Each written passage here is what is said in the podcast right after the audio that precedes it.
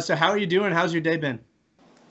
Doing good. Uh, trained hard this morning. Uh, sparred super hard. I've had to drain my ear twice today. So uh, just a typical day, man. Fun stuff. I want to talk a little bit about the uh, the pandemic. I mean, I, we can't go through this without talking about how the world is pretty much in shambles right now. But uh, right. how has your training been? How has your life been throughout the entire pandemic? So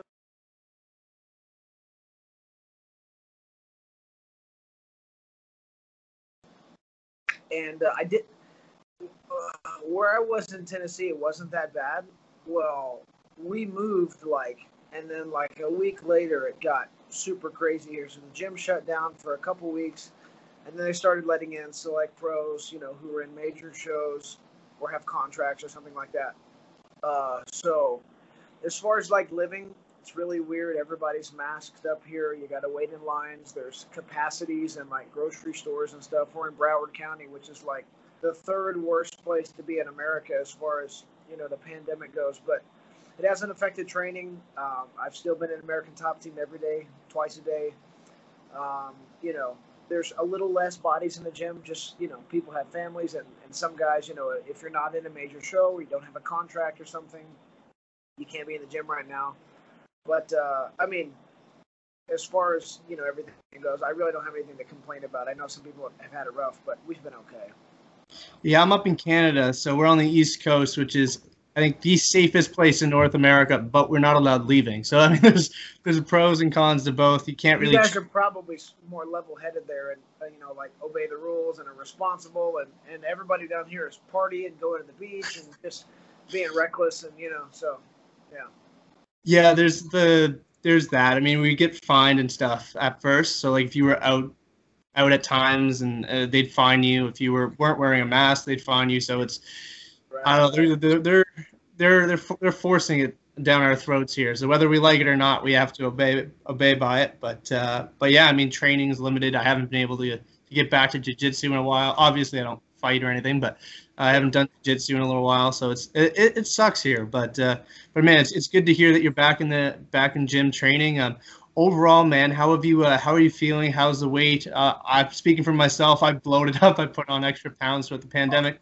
No, uh, I feel really good. Uh, I'm sitting at like 165. Could make weight. I can make weight in a week if I needed to. Um, we're trying to get booked.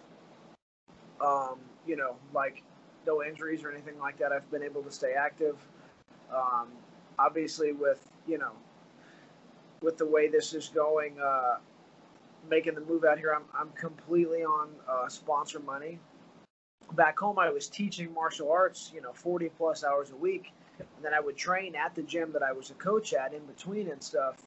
Um, so I could kind of make as much money as I wanted to. If I needed to do extra lessons or we wanted to put together some kind of an event or a seminar, we could do that. Here, I'm completely on sponsor money, so it's not like there's a bunch of extra money to go out to eat and get fat, anyways. So, uh, you know, I, there's again, there's pros and cons to everything. I just try to look at it as a good thing instead of complaining about not having money. Hey, at least I can't get too out of shape. So, you know.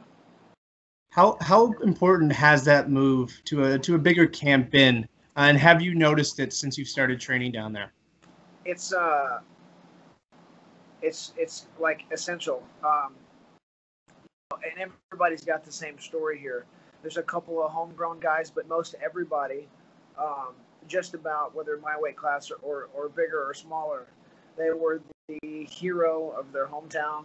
You know, they're the best guy in their gym, the best guy in their region, and then they got signed with UFC or Bellator or One or you know, a contender series match or something like that, and they decided, you know, I need to be somewhere where I'm not the best guy in the room every day, but I need to be getting beat up. We've all got the same story. That's why we're here, and uh, you know, it's it's been really helpful because uh, it's you just you know you get to spend some time on on the bottom or in losing positions or or you know sometimes you you go rounds where you get beat up pretty good you know, you're we've got guys that are fighting for world titles in here every day. So, you know, it's um, and even just the atmosphere. You know, back home, there's like 150,000 people in my city, and just about everybody knows me. Uh, I can't go to the mall or pump gas or go get groceries or whatever without somebody saying hi or wanting a picture or whatever. But but here, you know, in Coconut Creek, nobody knows me. I walk into the gym uh, back home and I get a standing ovation. Here, just one of the guys. In fact, I'm at the bottom of the total poll. You know, you got guys that are fighting for world titles. You got Jorge Masvidal and guys like that. You know, I'm I'm still uh, I'm still working my way up. So uh, it's really good. It's it's allowed me to shrink my head a little bit and uh, you know just go back to kind of getting beat up again, which is uh, what I need. Because no matter who they match me up with next, they're not going to be the guys I'm training with. It's going to be it's going to seem like an easy day. As crazy as that is, you know, in the UFC against the toughest people in the world, I just know the rounds I put in with training. Uh, everybody I went with this morning was either a world champion or or already signed with UFC. So I mean, it's been important for sure. Yeah, I spoke with uh, Odie Delaney, who who had a very similar sort of uh, observation. He was like, "I got down here and started training with Andre and Greg Hardy, and I was like, oh my god, I'm getting my ass handed to me day in day out." It, it is important that you that you seek that higher level competition. It's humbling, it, it and uh, you know it's hard to progress if the guys you're learning from aren't quite at the level you need. No doubt. I uh, I want to talk a little bit about your debut. Obviously, I can't we can't go without talking about your uh, your yeah. debut performance. Um, I watched uh, your you uh, I guess the announcement of you getting the fight on Fight Bananas, and uh, man, the emotion was there. I could see that you wanted it so bad. Uh, I'm sure the fight didn't go the way you wanted to, but what sorts of lessons can you learn from that fight uh, that you can apply to your uh, next fight? So, um, even even the phone call, there's a lot of stuff going on behind the scenes that you just can't know. I, I know I'm I'm being recorded. Uh, you know, I, because we're doing a podcast, it was a surprise. Yeah. So now that I know we're being recorded, I have to act excited. But what people don't know is I'd been on the couch for six weeks uh, with some bulging disc issues. Um, wasn't able to train. It had been over a month since I had done anything athletic. Um, and me and my, my chiropractor back home just decided, you know, we were going to wait till the beginning of the year. And, and then we would start training again in 2020. But I was coming off of two good knockouts.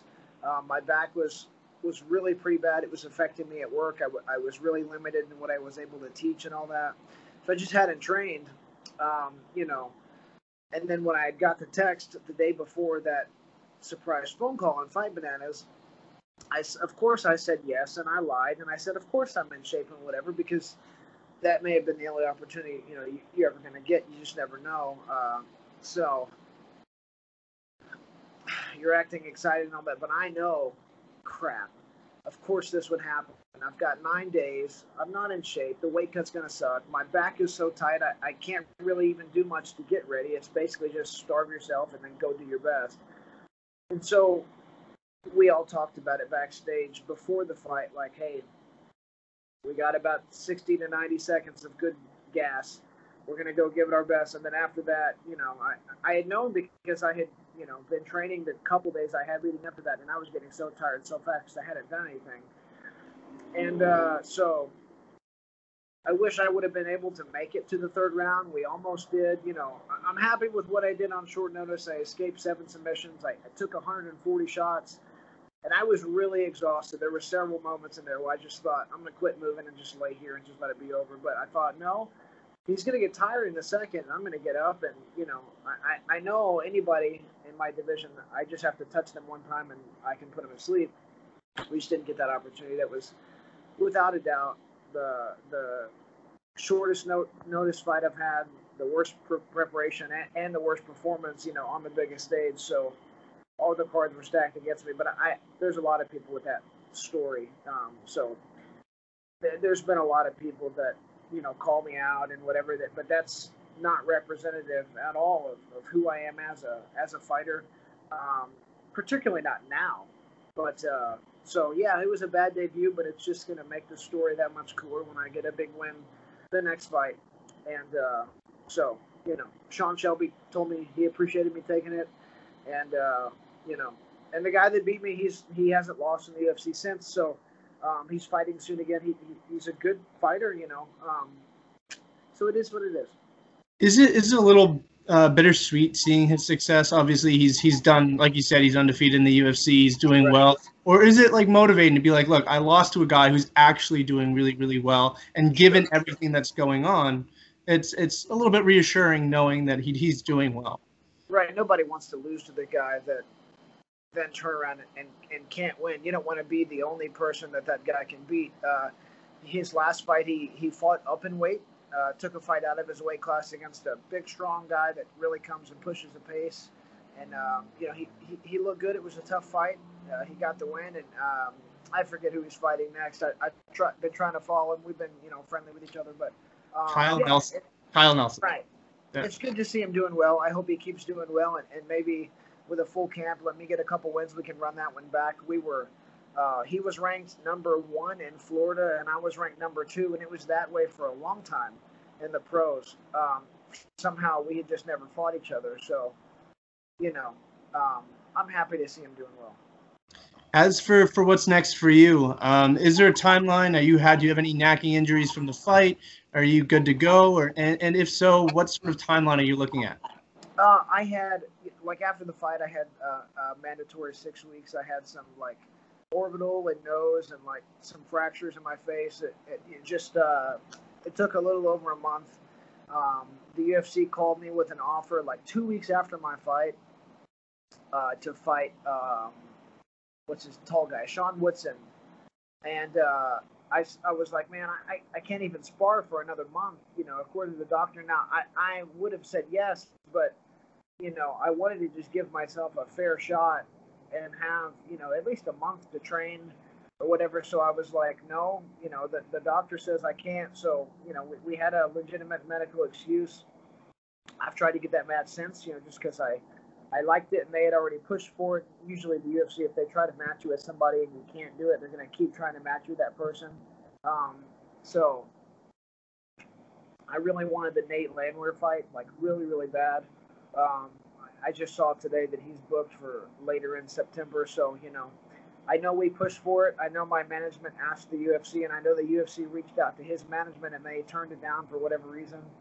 Um, but I, I, told my manager last week I'm ready to go. Uh, anytime in September, you know, three weeks, four weeks, five weeks, it doesn't matter. Uh, my friend Brock Weaver has mm-hmm. a fight, I think the 12th against Frank Camacho. I'd like yep. to get on that card with him. We have the same manager. We train together. We're good buddies.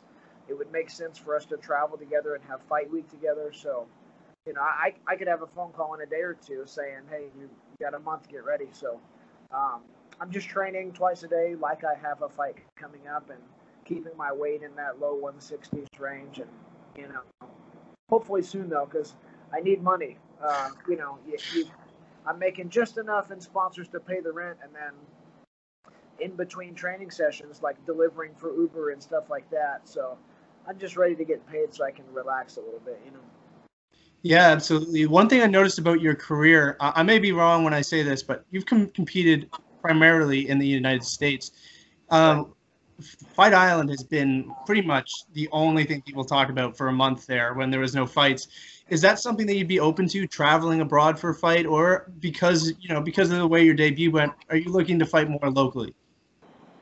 Uh, no, it, it doesn't matter to me. I mean, it wouldn't have mattered where the debut was. Uh, it, I, it was in D.C. It was really cool. I soaked it up. Went and saw all the sites beforehand. Uh, I'm not a guy that gets like nervous or, or nothing bothers me or whatever. Um, I mean, heck, I was living in, in Tennessee and I I fought uh, in my amateur career. I was fighting Tennessee, Kentucky, Mississippi, Alabama, Indiana, uh, and then in my pro career, I fought Tennessee, Kentucky, Florida, Georgia, and and most of my fights, at least before cracking into the UFC, were were in Florida and Georgia. So uh, I don't need to stay home or, or feel comfortable or whatever there's only two options right now. You got Vegas and you got Fight Island. That's pretty much that's pretty much all they're doing. You're either fighting at the Apex or you're, you're fighting on the island. So um, either one of those would be fine.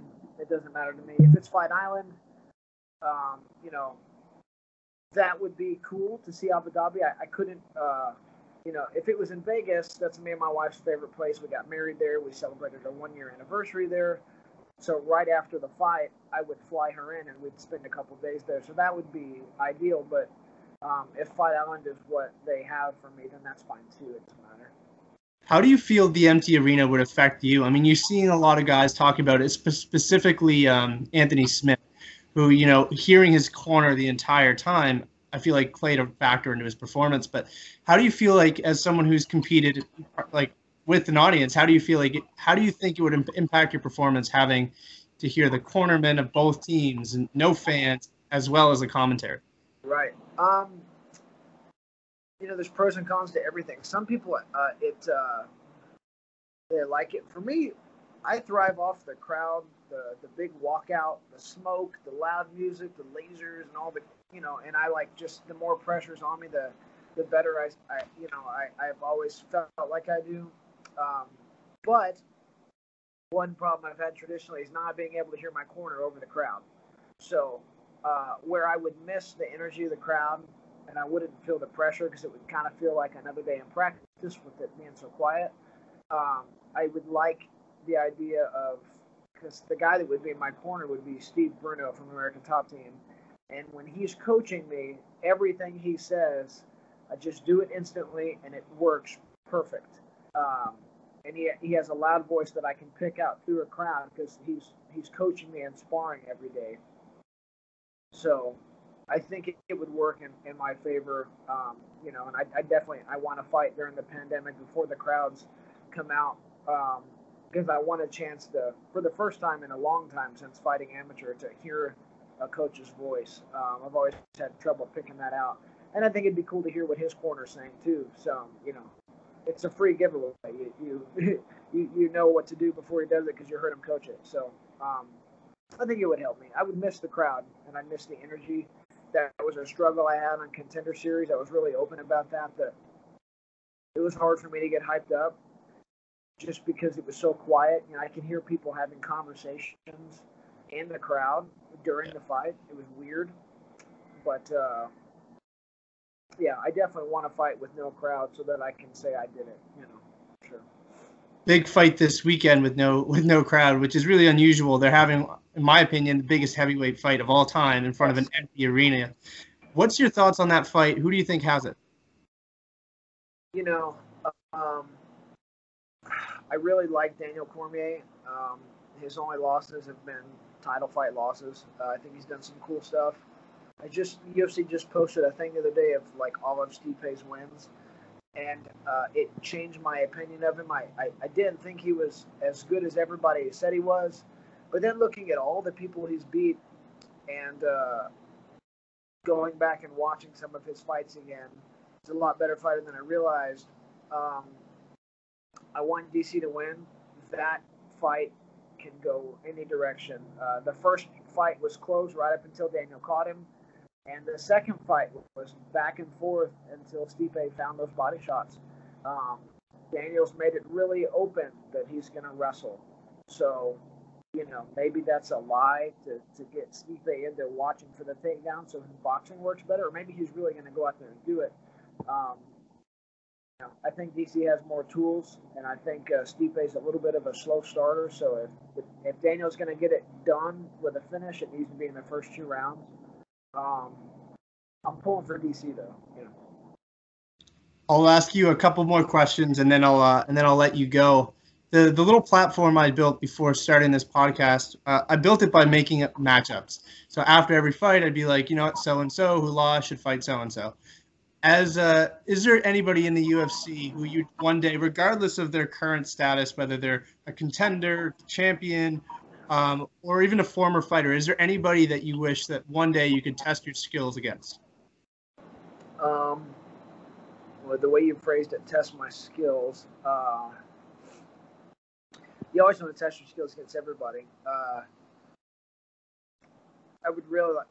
There's probably everybody's answer, but I want to fight Conor McGregor. Uh, if you just Google Jacob Kilburn, Conor McGregor, you'll find like four different articles throughout the years when I was fighting regionally as a pro, where you know I would call him out on the microphone, or if someone did an article, I would do. And it's obviously just to you know get my name get some buzz, but at the same time, you know, like as, as a person, ethically, you know, he's not the. I got kids in my gym that look up to him, and it frustrates me because he's a knucklehead and he just does really stupid things. And, uh, you know, uh, I would I would you know hitting old guys, man. It's so I'd like to fight Conor, but also because we have really similar like backgrounds and stances, and and uh, you know he has that kind of wider, more linear karate stance, and uh, he fades away and, and, and pulls back and then throws the two, and, and I like to do that stuff too, and I just feel like I would be able to play his style with him, and uh, you know I think people break a little bit too before, and he wouldn't, you know, break me. So Conor McGregor would be the guy, you know, if I could fight anybody. So I, I kind of I like that point that you made. Or like, there's kids that that really look up to him. Um, it's it's almost bad that negative attention in the UFC becomes good attention, right? Like guys like Mike Perry, they're out there starting fights with random people, but you know they're getting noticed. Um, and if you get noticed, you get bigger paydays. The UFC is more likely to sign you. How do you like? What's the message for for kids or people up and coming? Um, like, how do you tell them like, hey, look, stay grounded, be yourself, uh, don't let any of that get to you. So, what would your message to them be? Well, it is tough, uh, and you know, I, I, would just say that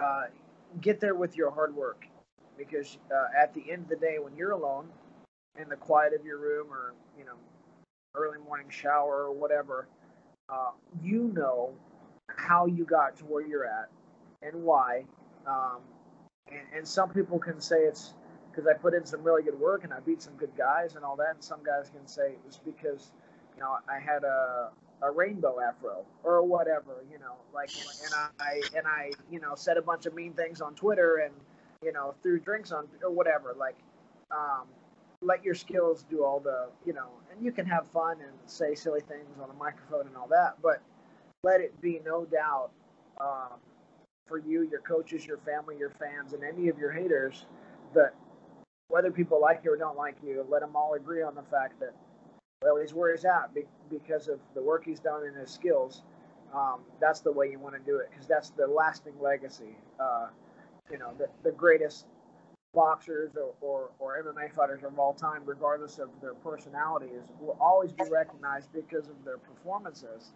Yeah. Uh, so just let your work, you know, be what gets you there. And even if throwing a dolly through a bus might get more pay-per-view buys, don't do it. you know. um, one last question, and then I'll let you uh, I'll let you get out of here. But um, for people who have only watched your debut UFC fight, who maybe haven't seen you haven't seen your fights before that, what would be the message to them? Like, what what is your fighting style, and which fight would you point them at and be like, that's the fight that best describes me as a fighter?